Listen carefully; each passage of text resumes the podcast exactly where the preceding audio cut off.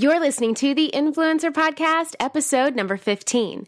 In last week's episode, photographer Valorie Darling shined her light on us as we explored the world of photography, its impact on the influencer industry, and how to stand out among the saturation. This week's episode takes us behind the scenes of the mega successful brand Bauble BaubleBar with its co-founder, Daniella Yacobovsky. Daniella shares tips on brand growth, the best tools to use to target your ideal audience, the importance of engagement versus scale, and what an influencer influencer must do to get noticed by a major brand. Welcome to the Influencer Podcast. Each week, Julie Solomon, a marketing strategist and New York Times best-selling publicist, takes you behind the scenes with successful influencers, bloggers, and industry elites in conversation to share how they engage, persuade, and grow their unique influence. Her mission is to share exclusive insider tips, wisdom, and action based tools to help you strengthen, monetize, and build your own industry leading influence. Hi, influencers, and welcome to this week's episode. I am really looking forward to chatting with today's guest, a megastar boss in the jewelry industry that I was so honored to meet a few months ago. And I've also had the privilege of working alongside her and her team for a few years now, supporting outreach on the social media side through blogging and influence efforts. Daniella Yacobovsky is the co-founder and CMO of my favorite jewelry retailer, BaubleBar. BaubleBar is the first fashion fashion jewelry brand to disrupt the industry and redefined how women shop for accessories. With co-founder Amy Jain, BaubleBar cornered a niche in the $22 billion jewelry industry as the first fashion jewelry brand offering unparalleled selection and style guidance at a guilt-free price. Today, BaubleBar amasses over 1,500 orders per day, 1 million monthly site visitors, and impressive brand retail and celebrity partnerships. Using her keen eye for design and grasp on fashion's ever changing trends, Daniella spearheads all of BaubleBar's creative, overseeing everything from product design and digital marketing to the brand's original content and social footprint. Daniella holds a BS from Wharton School, University of Pennsylvania, and a master's degree in business administration from Harvard Business School. What is truly unique about Daniella, Amy, and their creation of BaubleBar is their impressive and unique approach to connecting and understanding the needs and wants of their customers. Daniella, thank you so much for joining us today. I cannot wait for our conversation.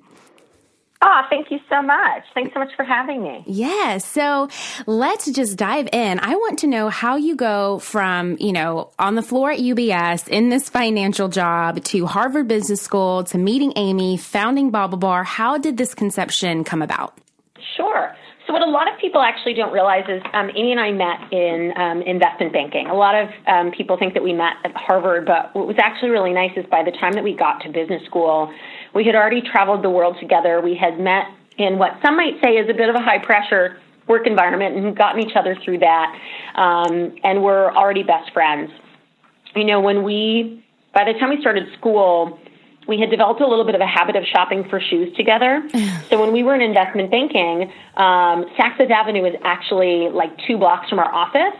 And we would go in the afternoon, and we were at the time making, you know, really healthy salaries, but we really didn't like our jobs, so we kind of spent all our money on really expensive designer shoes. and our summer between first and second year of business school, we were at Saks, we were shopping for shoes, and we started talking about how, you know, we were really the target customer for the product because we, you know, were making good money. Neither of us had families at the time. We were both single, no kids. So we spent all our money on this, you know, stuff we didn't need. And we started talking about how we wouldn't hesitate to spend a few hundred dollars on a great pair of designer shoes, but would never go down to the first floor and spend, you know, 200 or $150 on a really awesome statement necklace or really cool earrings. And we started thinking about, you know, why that was and, and what drove that, you know, sort of customer decision. And I think what we realized is that, you know, our shopper is, you know, loves to accessorize and loves using accessories to experiment with trends, play with fashion, change her outfit and change her wardrobe. And because of that, she tends to buy conspicuous products that she's changing with a lot of frequency. Um, and because she the, changes the product with a lot of frequency, she still has an appetite to spend that money. She just wants a lot more product in exchange.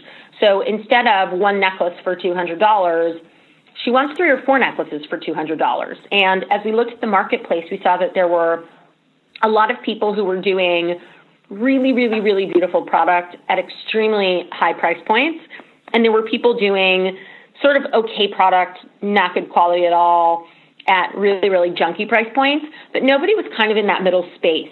Um, nobody was really doing great design, very on trend, very fashion forward product at great, great quality at an affordable price point. And we decided that that was really where we wanted to play. So you really, both of you kind of found that creative niche and just kind of looking at at the industry and, and finding kind of that missing gap. Yeah. Like, yeah, that's so unique because you would think that it would be like this background and like design or accessories, but it was really you guys kind of thinking outside the box and really finding something that was unique, not necessarily better or or different, which I think is kind of cool. How that yeah, I think that's actually it's funny. That's probably the thing we get a lot of questions about is oh, how did you do it? You don't have a background in fashion. You don't have a background in design. You don't have a background in this or that. And we kind of said, well, we have a background in being the consumer. And mm-hmm. I think that the reason our backgrounds actually really served us well is that they forced us, or they allowed us, I should say, to really question everything. You know, I think when you grow up in an industry and you grow up learning how things are done, um, it can be a little bit harder to take a step back objectively and think about a better way to do something or a better way to sell something or bring something to market. And I think because um, we really were industry outsiders, it allowed us to look at things very objectively and question the way they're done and think about if there would be a, a better way to do them. So I think that really was a, a huge help for us. Yeah, because it's not like you had this personal attachment to this industry or this kind of like emotional thing. You were you were essentially the customer and the consumer at that point, saying like, "Hey, this exactly. could be done. Yeah, this could be done a little bit more effectively." Um, I love that, and um, flowing kind of flowing into that, I would love to talk about growth a little bit as well. So, um, you know, you start BaubleBar, it starts to grow. What would you say if if you could name one thing, you know, that tipping point in the you know, in, in breaking kind of that global consciousness or that global awareness of BaubleBar. How did BaubleBar, would you say, get its first big break? Yeah, it's so funny because Amy and I um, always joke about this, and this is definitely something a lot of people wonder is is, is you know, when do you know it's going to work? Um, when's that moment where you wake up and you go, oh my God, we have a real company? Um, you know, because in the early days, it was really just me and Amy in Amy's apartment in Boston, like trying to piece it together. And you kind of, you have no idea if it's going to turn into anything. Um, you know, what's funny is I, I always thought that it would hit us like a ton of bricks and there would kind of be that one moment where you go, oh my God, it's happening. We're real. Um, but I feel like it was it's more like, you know, cooking a frog. Like it's a slow, slow increase on the burn, and then one day you turn around and you're like, I'm sitting in a pot of boiling water. Cool. Um, and I feel like it was a slow progression of a lot of different pieces because when you're starting something and there are so few employees, I mean, you know, gosh, in the early days, it was me and Amy and like, you know, three or four other people. So you're really expected to scale up and scale down. You know, you have to take a step back and do the big strategic thinking, but then you also have to be in the weeds executing. And I think because you are kind of going back and forth between the two so uh, so frequently, it can be a little bit tough to take a step back and objectively say, "Ooh, I think we're there. I think we've made it. I think a lot of people know about us." Um, so we were really lucky. We had a lot of really great things and fortunate things happen to us um, you know, in the early days. And I think a lot about, um, you know, a saying my dad has, which is, I'd always rather be lucky than smart. Um, and I think we were really lucky that we started the company at a time where social media was really um, increasing in usage and was on everybody's radar, and people were using it because it gave us an opportunity to start to build a brand and build a following, not because we had the most money and not because we had um, the most money to sink into ad campaigns and putting ourselves in front of you, but because we were able to connect with people on a really in a really authentic way through a platform that allowed us to do so and allowed us to put ourselves out there and say, hey, we're starting this company. We're two women who are really passionate about the category and love accessories and fashion jewelry, but just feel like there isn't a really good solution out there to shop, and we want to make that. And what do you think? And what do you want to see? And what do you want to shop? And what do you want to talk about? And we're really lucky that there were a lot of people who listened and, and spoke back to us and had the conversation and liked what we were doing enough to share it with their friends. And, you know, it snowballed from there. So we're really grateful that we had the access to those tools so early in our life cycle, um, and we're really able to take advantage of them. And I love that you talked about kind of, you know, luck can mean different things from for so many different people, but how you said it was really kind of the luck of the timing that really allowed mm-hmm. you guys to be seen, to stick out among the saturation and to truly connect with your ideal audience. Um, my friends, have you ever thought that you have done the hard part? You have started your business and you have taken that leap from belief into really stepping out and claiming a vision for yourself. But you know that if you want to make money doing what you love, you need other support. You need to grow, you need to scale, you need a marketing strategy, you need a lot of this stuff. Now, of course, I talk so much about these things, right? Like how to identify your target audience, where to find them, which marketing channels to focus on. So you're really making the most out of your budget. And of course, how to use things like data to set goals. But there's another great podcast that I love out there that also talks about this stuff, and it's called This is Small Business. This is Small Business, an original podcast from Amazon, answers so many of these kinds of questions. Whether you're dreaming of starting your business or you're looking to take a part time side hustle full time, or maybe you're a few years in and you're ready to scale. This is Small Business is going to give you the practical tips that you can start using today. And I know that if you love these topics on my podcast, you're going to love them on this one too. Make sure to follow This is Small Business on Apple Podcasts or Spotify so you don't miss these fantastic episodes. And a big thanks to This is Small Business Business for sponsoring the show. My friends, as creators, we work so hard creating our content. So we don't want to leave it up to things like an algorithm to determine how successful our online brands and businesses can be. And that is why I love Kajabi. Kajabi is the ultimate all in one platform that helps creators and entrepreneurs like myself build successful online businesses by unlocking predictable, recurring revenue. And I know they can help you too. No matter your niche, Kajabi makes it easy to turn your skills, your passions, your experiences into enriching offers like online courses, exclusive membership sites, subscription podcasts, communities, personalized coaching, and so much more.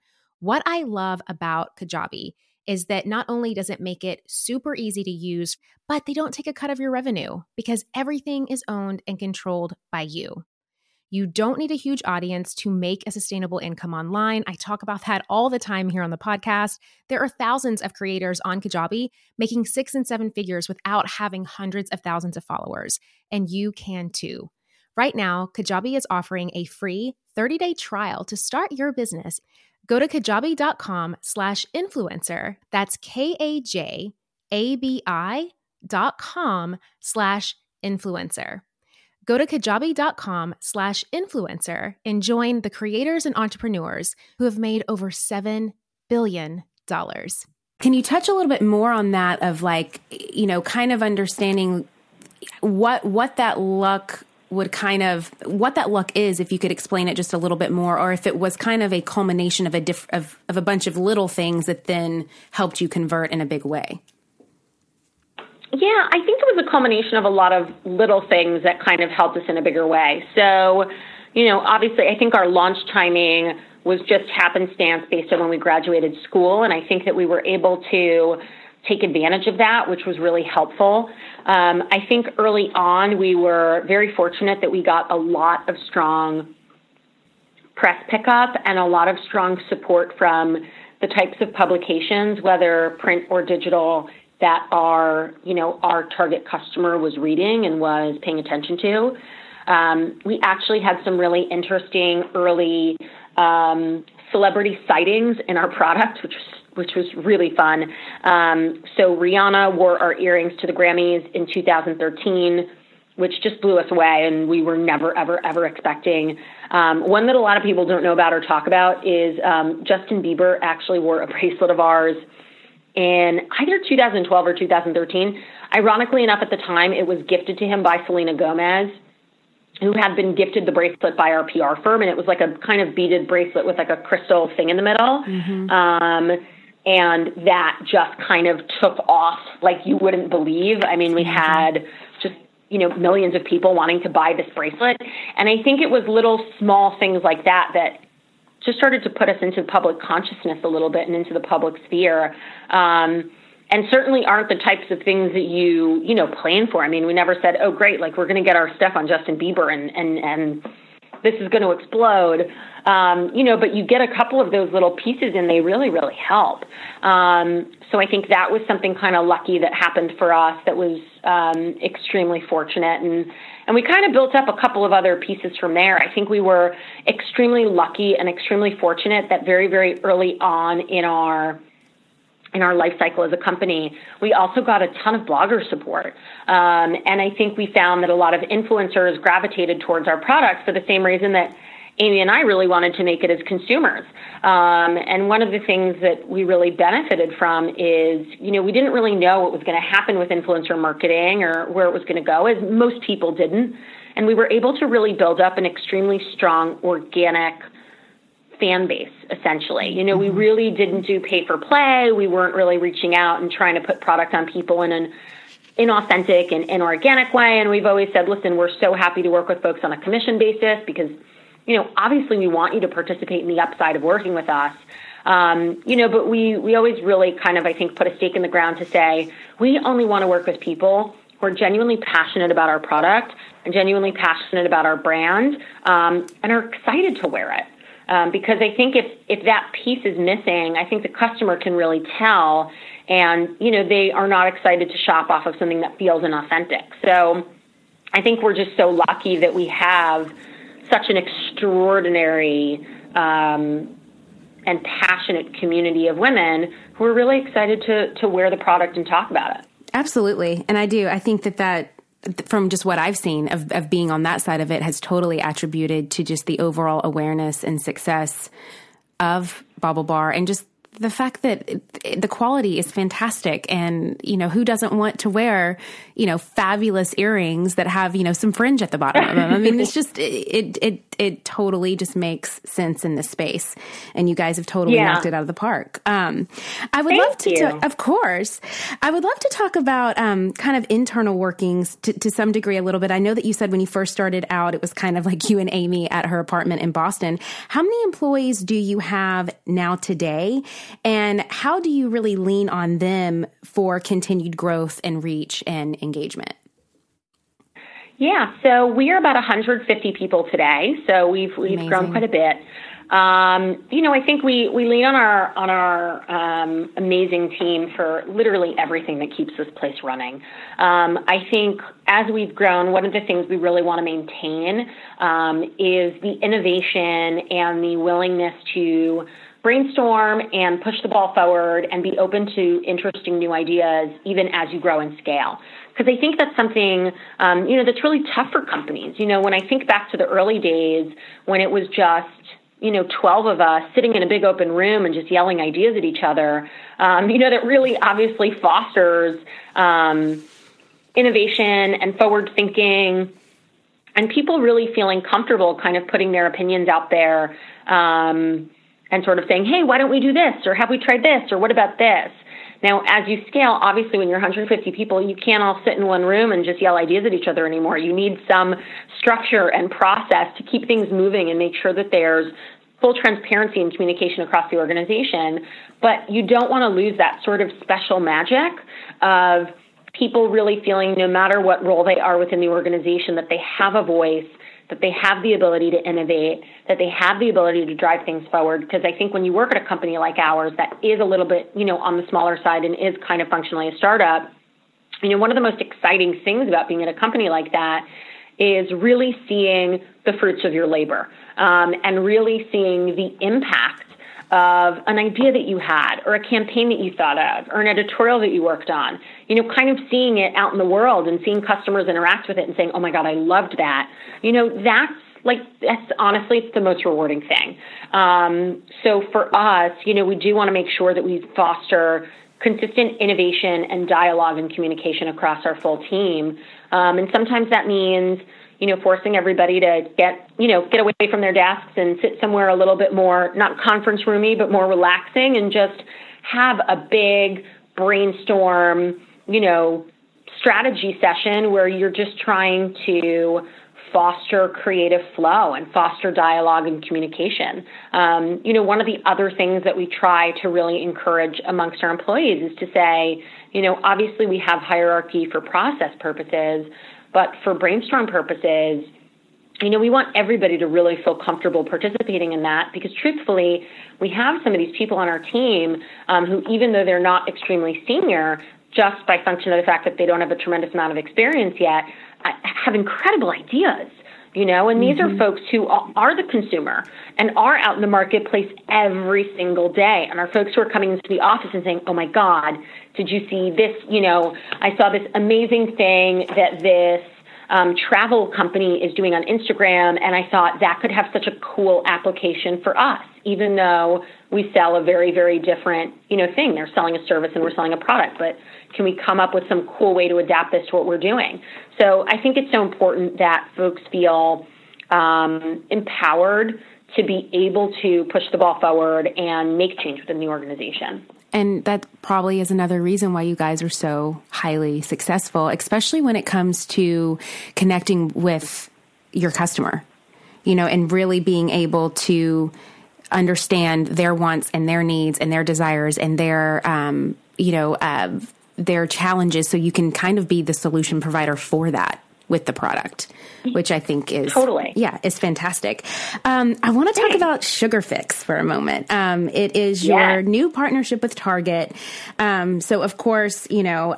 I'm a BaubleBar girl and I'm a Target girl. So this is right up my yeah. alley. Um, how did this amazing endeavor come about and what can fans expect with this new partnership? Yeah, so um, we this came about um, about two years ago. We had sort of um, been connected to Target, and I think it was just a little bit of kismet and luck. We obviously are massive Target fans. I think they do just an extraordinary job. I think, I mean, who doesn't love getting lost in a Target and picking up just a ton of stuff?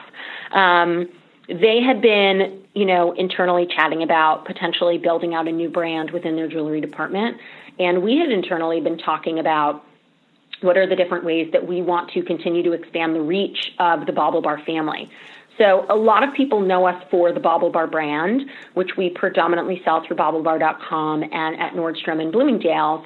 Um, but a lot of people don't know that there are significant other arms of our business. Um, we develop private label jewelry for other businesses who potentially need our help.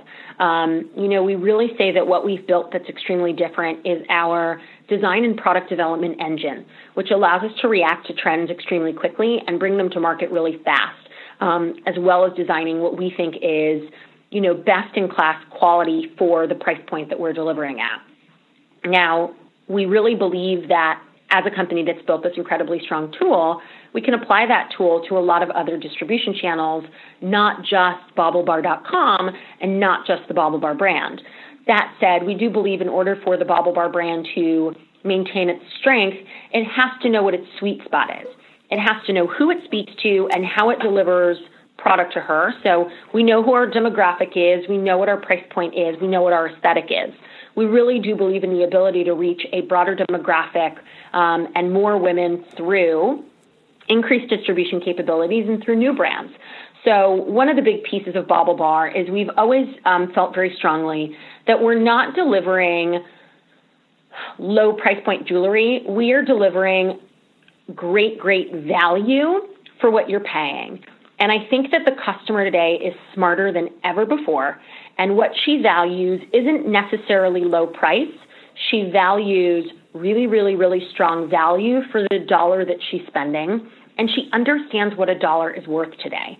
And I think we really see that on our site across our assortment, where um, if you go to our site, if you go to our personalized pieces section, you'll see that we actually offer her a really, really nice range of price points and a really, really nice range of different metals. So for example, if you take our, you know, our classic metal monogram, we do a, um, you know, pretty straightforward, like a gold plated, um, 16 karat gold plated metal monogram for $140.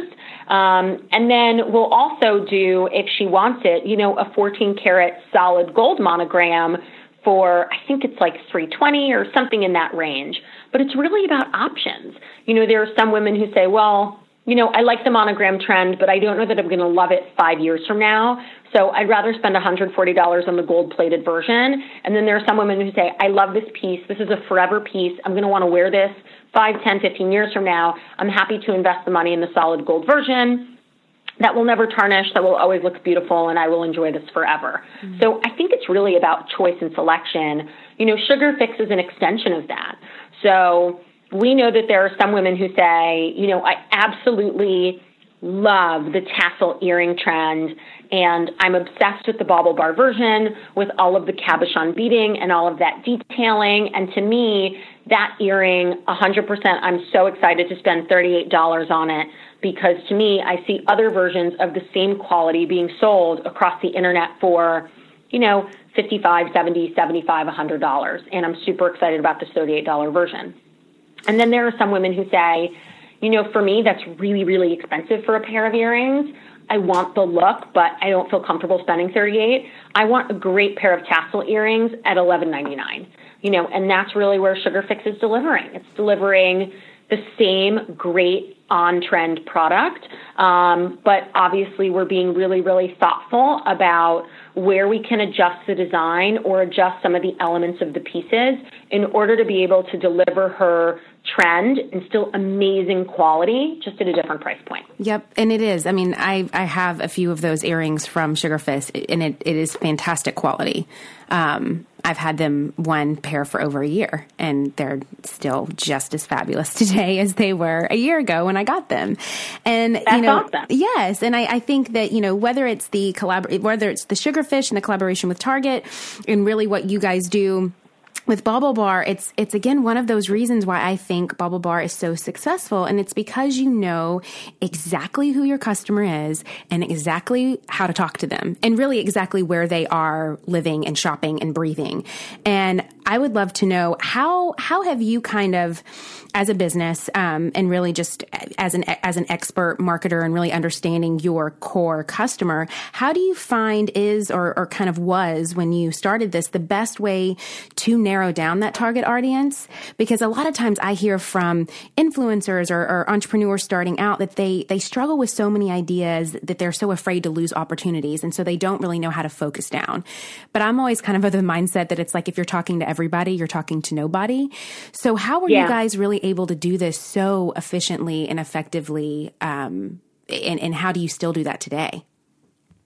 Yeah, I mean, honestly, in the early days, it's it's a little tougher. I think in the early days, you don't have a lot of data to go off of, so it's really about, um, I think, a mixture of um, gut feel, putting something out there that you really believe in and that you believe is appropriately targeted to that audience, and the audience that you kind of put a stake in the ground and say, you know, I'm going after this demographic, this type of person, so on and so forth. And then you have to be open to listening. You know, I think you have to really listen to your audience, really listen to the feedback you're getting, and then over time you can do a much better job honing in on and discovering exactly who it is you're speaking to. I think that in the early days, you know, you're going to make an assumption about who your audience is. You're going to put the product out there and you're going to hope that they love it. And if you're listening clearly, you might discover that the product was a huge hit, but maybe your audience is slightly different than you thought it would be. You know, maybe it's a slightly different age demographic. Maybe it's a slightly different, you know, maybe she's a little bit more metro than versus suburban or vice versa.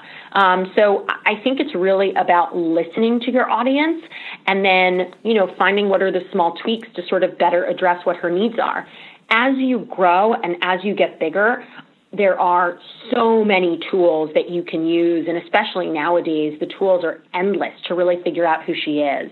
You know, one of the things that we really look at very regularly is we take the email addresses um, from our list and if you put them into Facebook, there's if you use like their business tool, you can put in um, all of your email addresses on file, and they obviously won't tell you who each person is because of privacy issues, but they will give you demographic data. Um, so it's really interesting is we we pipe that in, um, you know, kind of every quarter, just as a gut check to remind ourselves who she is. And it's giving you this really, really interesting data and information that you can action off of that I think is even really a step above and beyond. Um, you know, the typical demographic data because a lot of people like to give you, oh, this is her age, this is her location, this is her, you know, household income, but that doesn't necessarily always tell you a lot. And a lot of times we layer in our assumptions about what that means about a person. But I think what Facebook can give you that's separate is it starts telling you about the brands that she's following and the brands that she's liking. And that, I think, uh, in terms of a marketing exercise, is so useful because when we start to paint the picture of what our woman is, we usually aren't talking about age or household income or geography. We're usually talking about the brands that she's using in her in her day-to-day life. And for us, it really paints a picture of a real life human being. What is she drinking? What is she eating? What movies is she watching? What's her favorite book? What songs is she listening to? What apparel brands is she shopping? What shoe brands is she shopping? And so, and you know, what beauty, I mean, beauty is a huge comp for us when we start to paint our picture of, of who our shopper is. And it really gives you an idea of what she's shopping and what she's liking in the market and how you kind of meet her needs. Um, but then I think the other piece that's really important that, that is easy to overlook because you can't necessarily scale this data as easily um, is doing customer surveys mm. and getting qualitative feedback. I think some of our biggest breakthroughs have been from qualitative feedback and just getting on the phone with folks and asking them what they think. Um, I think there's that like, oh, I, I would hate to bother somebody, but we found that our customers love talking to us. They love taking 15 to 20 minutes out of their day and saying, hey, you know, I really love it when you guys do X, Y, and Z. Or I would love to see more of this on the site or more of that on the site. So I think there's a huge willingness from people to, to kind of get into the weeds with you and chat with you. Um, you just need to ask. And I think that sometimes that qualitative information can drive so much. And that's, I'm so glad that you mentioned that because one of the things that I've always loved about BaubleBar is is is the the the openness that they that they allow and that they bring about that you guys bring about with the customer experience. Um, you know, it is so easy to gain feedback. Um, it is so easy to share that information, and that's such a great reminder and takeaway for a lot of influencers or businesses that are listening today. That sometimes all you do have to do is just ask.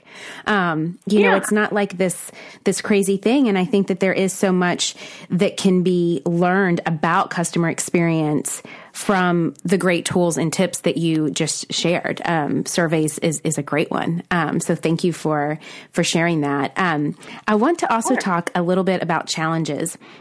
If you could share with us if there was, you know, whether it was a major challenge or just a challenge that you kind of remember that you guys had to overcome when you first started out and how you were able to overcome those. And then what if any challenges do you foresee that you're going to that you're going to be facing now in the new marketplace of 2017 and onward to 2018 and 2019 and what is kind of your your goal if you will for really seeking those out and overcoming those yeah, absolutely. You know, I think, um, you know, when a company is growing and scaling quickly, I think adjusting to that new scale and that new state of the world um, can be really hard on a business and on its employees in a, in a couple of different ways.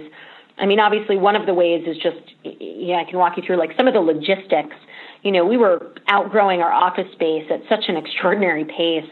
Um, because the business was growing and we were hiring really quickly and, and obviously you know you you have to sign a lease for an office. You like functionally have to sign a lease that's going to last you a couple of years. Um, and as you outgrow that space i mean i remember being in a couple of office spaces where you know i was taking conference calls from the stairwell um, you know and people were doing meetings and like literally every scrap of space that they could sort of carve out for themselves and find. Um, but but obviously more important i think as you scale and grow you know, it's how do we how do we consistently hire the right people for the business as opposed to finding bodies for seats because there's just so much to do that we're feeling overwhelmed. Um, you know, how do we scale and grow in a way where we introduce the right processes that keep us working efficiently, but don't diminish or discourage innovation and brainstorming? And I think that's something that as a company you you know, kind of always have to keep an eye on whether you're growing from five to 10 or you're growing from 50 to 100. Um, and then I think, you know, a big one as you're growing and scaling is something, Julie, that you sort of touched on, which is something I like to call shiny penny syndrome. You know, like when you're two people in a room, everything, every opportunity, every chance to do something, you want to do it all. And when you're small, you, you know, the opportunities aren't that large and you kind of can. Um, as you grow and as more people, you know, know who you are and there's some brand recognition, you know, the opportunities start growing and they start getting bigger. And because you're still so ingrained in remembering the days of like when there was no opportunity to do anything, you, you kind of want to do it all. And then you sort of recognize that you can't do it all because if you do, that means that execution of some of those things is going to suffer because nobody can sort of do it all. So you have to start figuring out um, how you prioritize those items and, and how you lay out a proper roadmap for the company. And I think that there is a lot of maturing that companies um, you know, do in that phase where you realize that you have to start getting better about sitting down as an executive team or as a leadership team, aligning on what are the core goals of the company, and really saying, okay, for this fiscal year, we really want to accomplish the three following things. And if opportunities come up that don't allow us to address any of these three goals, that means we don't do them. That means it's not a good use of our time or our resources. And let's really stay focused together on what are the things that ladder back to those goals. Mm, that's great that's a really good takeaway because I do feel like so many of us try to do everything. Um, is there anything that you, looking back, that you or Amy, if you if you can speak for her, would have done different differently when you first started out that you could share? Yeah. Um, let me think. What would we have done? To, I mean, there are a million and seven different things. Um, you know, I think in the beginning I would have done a better job really documenting the things that were working and not working.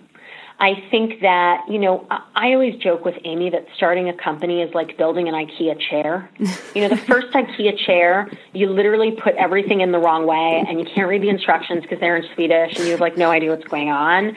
And then when you build the second chair, you remember all the things that you messed up the first time and you can literally do it from memory, right? Because when you screw something in backwards, the whole act of like unscrewing it and redoing it, you know, there's muscle memory there. You, your brain muscle memory. You like, you remember it. You remember what you messed up. You remembered how you fix it and you don't ever mess it up again. Right. Um, but when you have muscle memory like that across, you know, like 75 different things, you kind of forget.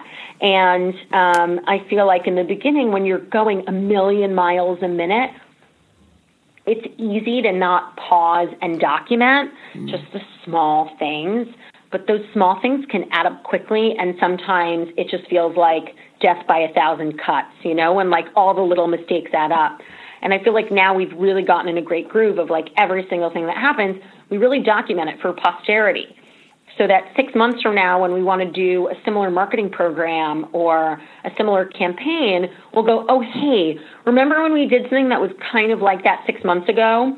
Let's pull up our notes. Let's pull up our postmortem and like see what we wrote down in terms of what worked and what didn't work, um, because we can just start from a totally separate place rather than having to relearn by making the same mistakes over and over and over again. So I always say to people, you know, no matter how overwhelmed you are, and I know you have a million things on your plate, but just make sure that you're documenting everything and really taking notes on everything because that's going to be the best guidebook you could ever have going forward. Mm, that's a fantastic tip. And I, I love the analogy of the IKEA chair because we've all been there and we never want to be there again. So, I mean, I think, I think I've, I've messed up more IKEA furniture than I would care to ever admit to, exactly. but it's a good learning experience, all of it. It is. It really is. Um, I want to, I want to dive into partnerships. Um, because as yeah. you know, let's talk the, the collaborations. You know, BaubleBar has worked with some just incredible incredible influencers um, Olivia Palermo, Emma Roberts, Coco Rocha, um, Alessandra, among others, just so many fantastic ones. I would love to know um, obviously, you know, that is one way that BaubleBar intentionally engages with their target audience or, or, kind of through some of these influencers that we all can either aspire to be or that inspire us or that we, we kind of relate, relate to as your ideal customer.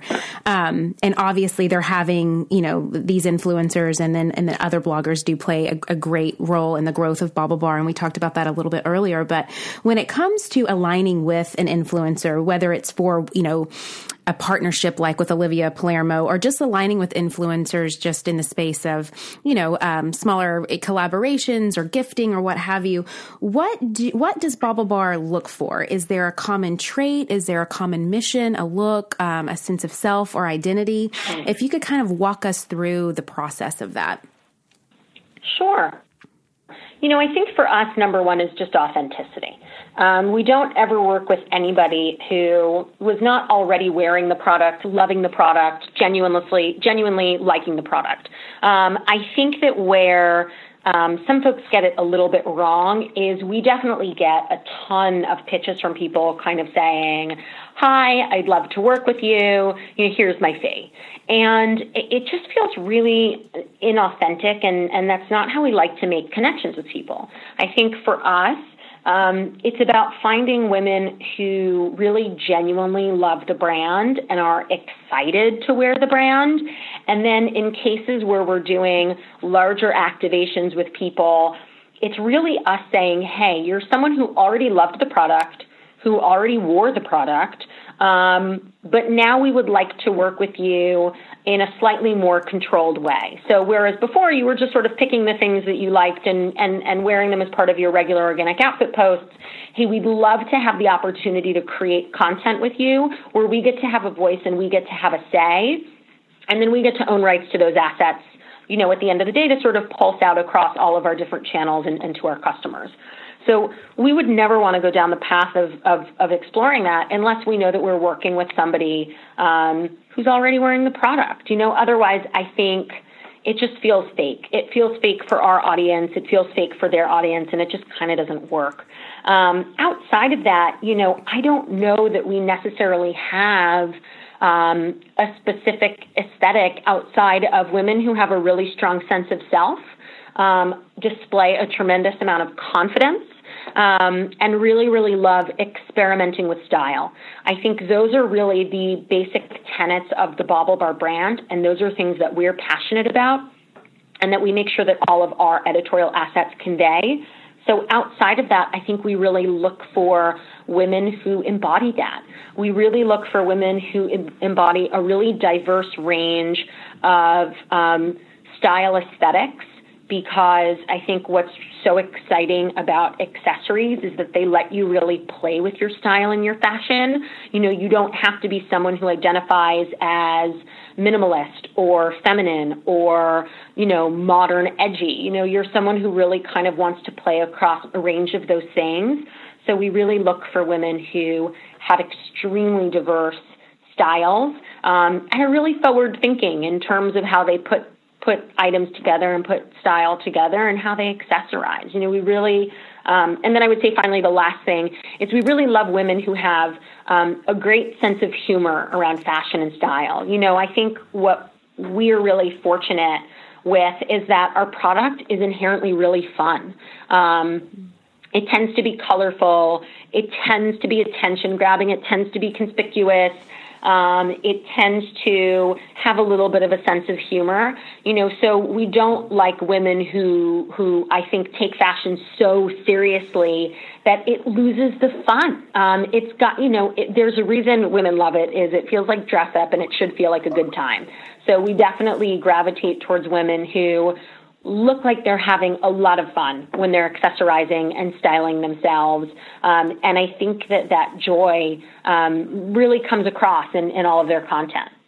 I would agree. And I always think, I mean, to me, like when I, when I'm wearing a BaubleBar piece, I just want to put on, you know, my cute, like little slip ons and my fun button up and grab a glass of rose with my girlfriends and like, go to Malibu and just like have a good time and just loosen up and feel alive.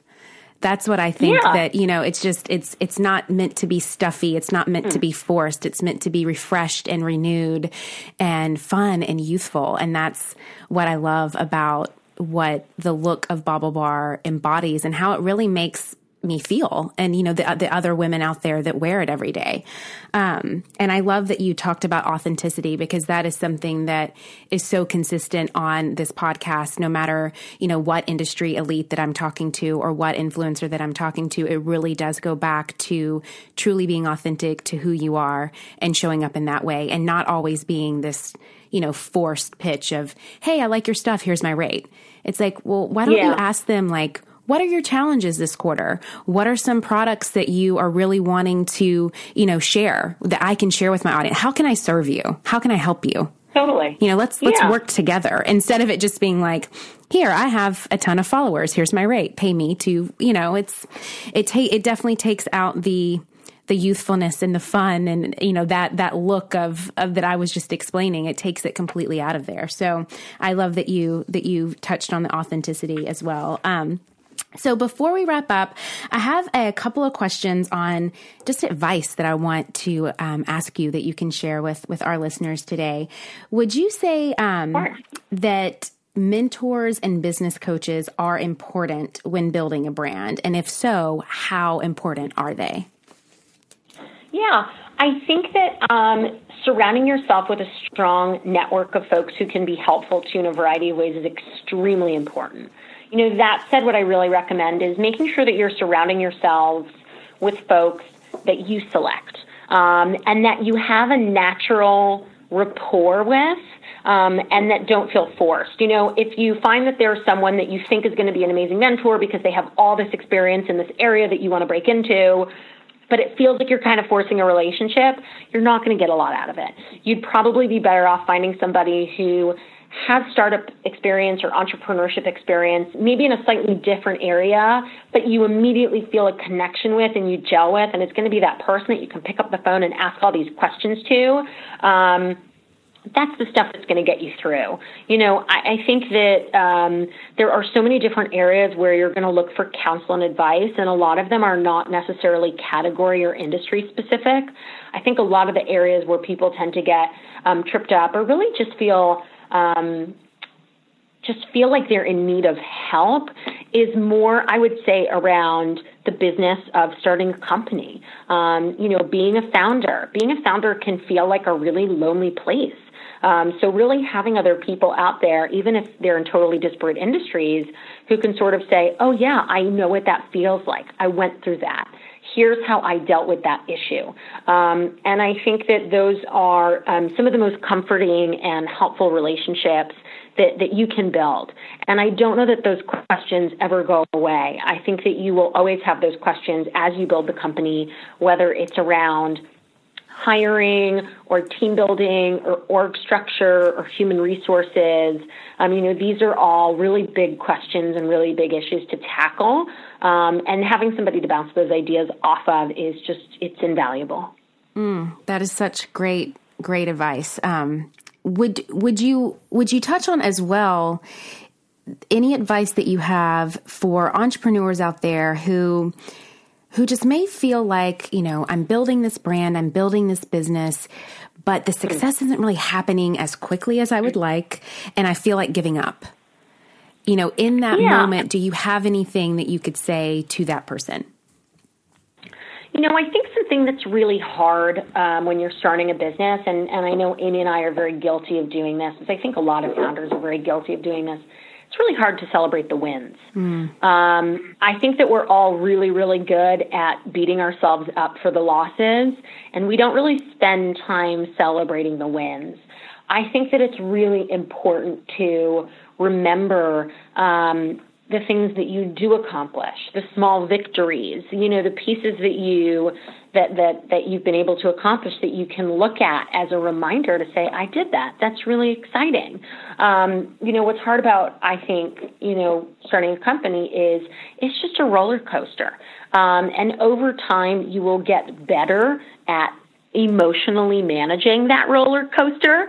Um, but in the interim, I think it's good to keep things by your desk and keep things in your drawer that serve as a reminder of a recent victory or a recent win or something that made you feel really good. Because um, sometimes when you're beating yourself up over something, you know, it, you want something nearby to remind yourself, okay, this is something great that I accomplished, and I just have to, you know, I'm just going to push forward. Mm, I love that. How do you celebrate wins now that you've learned that? Do you travel? Do you go back to Saks and buy those shoes? ah, we, well, there are lots of different ways for celebrating wins. Um, we so definitely, you know, for big wins, I have definitely treated myself to um, some more, you know, celebratory purchases, if you will. Mm-hmm. Um, but honestly, I think you know, time away, and it doesn't necessarily have to be, you know, a full on vacation. I think mental breaks are the best way to sort of celebrate and to sort of give yourself a, a moment to step away. I think that when you when you're starting out, um, it's really hard to put it down. It's really hard to turn it off. You know, I joke with my loved ones, and they all know that you know, my boyfriend makes fun of me constantly because there are those nights where I'll just wake up at four o'clock in the morning in like a panicked sweat because I had an idea and like I have to start typing it out. He's like, "What are you doing? Go back to sleep." Um, you know, but I think that sometimes a really good way to celebrate a win is to decide that you're going to spend a weekend not checking your phone. Um, and you're going to fill that weekend with all of those things that you love to do. If it's a favorite restaurant or a favorite treat or go getting a massage, you know, um, going to an exercise class, like what are those things that let you unplug and not think about work? Um, I think that those sometimes can be the best the best treats. Hmm. Thank you for that. I love that. It's it's all such good reminders and just it's so true. Um, anything new or exciting coming up in the pipeline with BaubleBar that you can share or talk about today? Ooh, good question. we have so many new and exciting things. Um, so I will share this with you, um, which is we have, as you've might have seen, we have started introducing very, very, very, very teeny tiny quantities of non jewelry accessories on yes, the site. So some bags and some hats. Yes. Um, and that was a little bit of a test. Um, and you guys freaked out and loved it. Um, and you are going to see a whole lot more of that starting this fall. We've got for fall and holiday, we have some amazing non jewelry accessories. So you're going to start seeing a lot, lot more in that space. So keep an eye out. Um, heading into the cooler months, we are going to have some really cool stuff on the site. Yay! I'm so excited. I've really, I've loved the bags and just the clutches and you know the little beach bags, just the a lot of the straw net things that you guys have been been putting out. Yeah. If that's the right way to say it, but um, yeah, I'm so totally. excited for that then. Yay. Thank you. Um, Thanks well, so much. Yeah, of course. As I wrap up every interview that I do on this podcast, I ask a question to everyone, and everyone has a different answer. So I can't wait to hear what yours is to this question. Um, the question is What does influence mean to you? Ooh. I think to me, influence is all about connectivity.